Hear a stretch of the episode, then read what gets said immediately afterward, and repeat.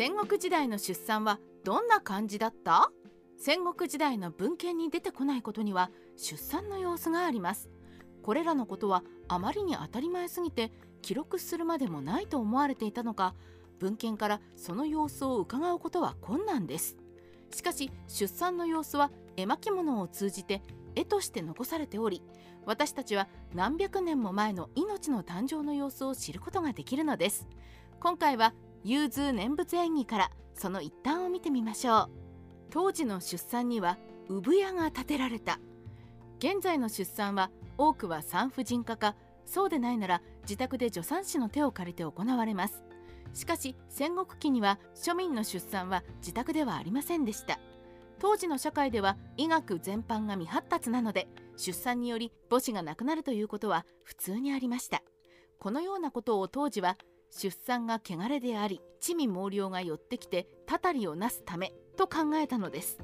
実際にガキ装置という絵巻物には前世の悪行の報いで生まれたばかりの赤ん坊しか食べられない宿命を背負った直小児ガキというちょっと何言ってんのかよくわからない妖怪が描かれています。乳幼児の死をガキの仕業と解釈した人々の恐怖心が生んだたたりでしょう。出産を汚れとみなす根拠は不明ですがどうやら出産に伴い妊婦の体内から排出される汚物や血が汚れのイメージを与えたと考えられます。そこで汚れを避けるため出産を自宅で行わずに産屋と呼ばれる仮設の出産室を建てそこで出産を行いました。こうすれば自宅に汚れをつけることを避けられると考えたからです。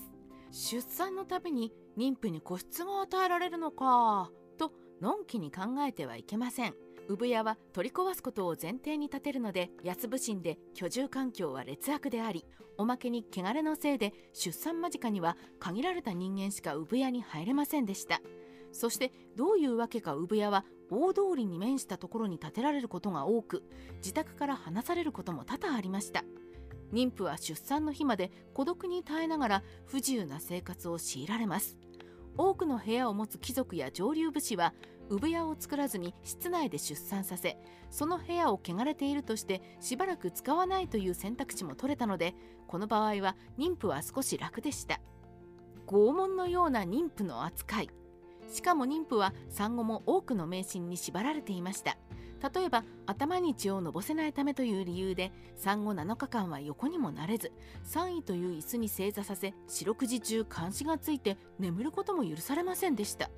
さらに産後には栄養価が高いものは毒になると信じられ少しの粥と鰹節しか与えられなかったようです。ただでさえ疲れているのに栄養も取れず7日間も横になれない眠れないでは大げさではなく命に関わりますが当時は大真面目に信じられていたのです。さらにこの風習は上は皇后から庶民の女まで一律同じだったそうです。戦国時代の出産は座り分娩。現在の出産は妊婦がベッドに寝たままで行いますが戦国時代の出産は座り分娩でした。融通念仏演技という鎌倉松の絵巻物には妊婦である牛飼わらべの妻が座ったまま足を開きうめき声を上げて天井から下げられた三綱を引っ張っている光景が描かれています。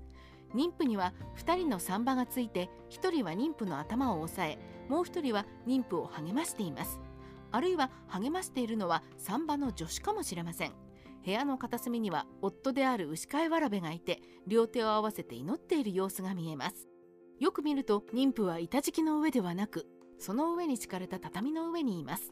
当時の庶民は畳を部屋中に敷き詰めるほどの財力がないのでこの畳は今で言うとベッドなのでしょう。座り分娩は重力をうまく使い体外に出ようとする胎児の動きをサポートする意味では非常に合理的ですが病院での出産が普通になりいつしか見られなくなりました。出産を見守る周囲の人々融通念仏演技には産婆や妊婦の夫だけではなく命の誕生におっかなびっくりの周囲の人々も描かれています。この牛飼いわらべの妻が難産であったようで安産を祈願する僧侶や隣の家に住む女性が心配そうに部屋を覗き込んでいる様子。腰が45度に曲がった老婆が杖をついて佇んでいたりしています。産屋に面した大通りを通る人々も悲鳴のようなうめき声を聞いて何事かと目線を産屋に向けている様子が描かれています。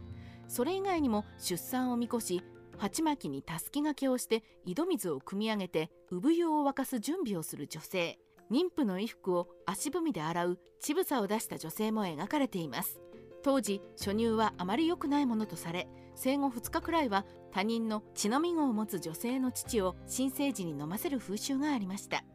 乳房を露出した女性はその暗示かもしれず難産だが子供は無事に生まれることを意味しているようです。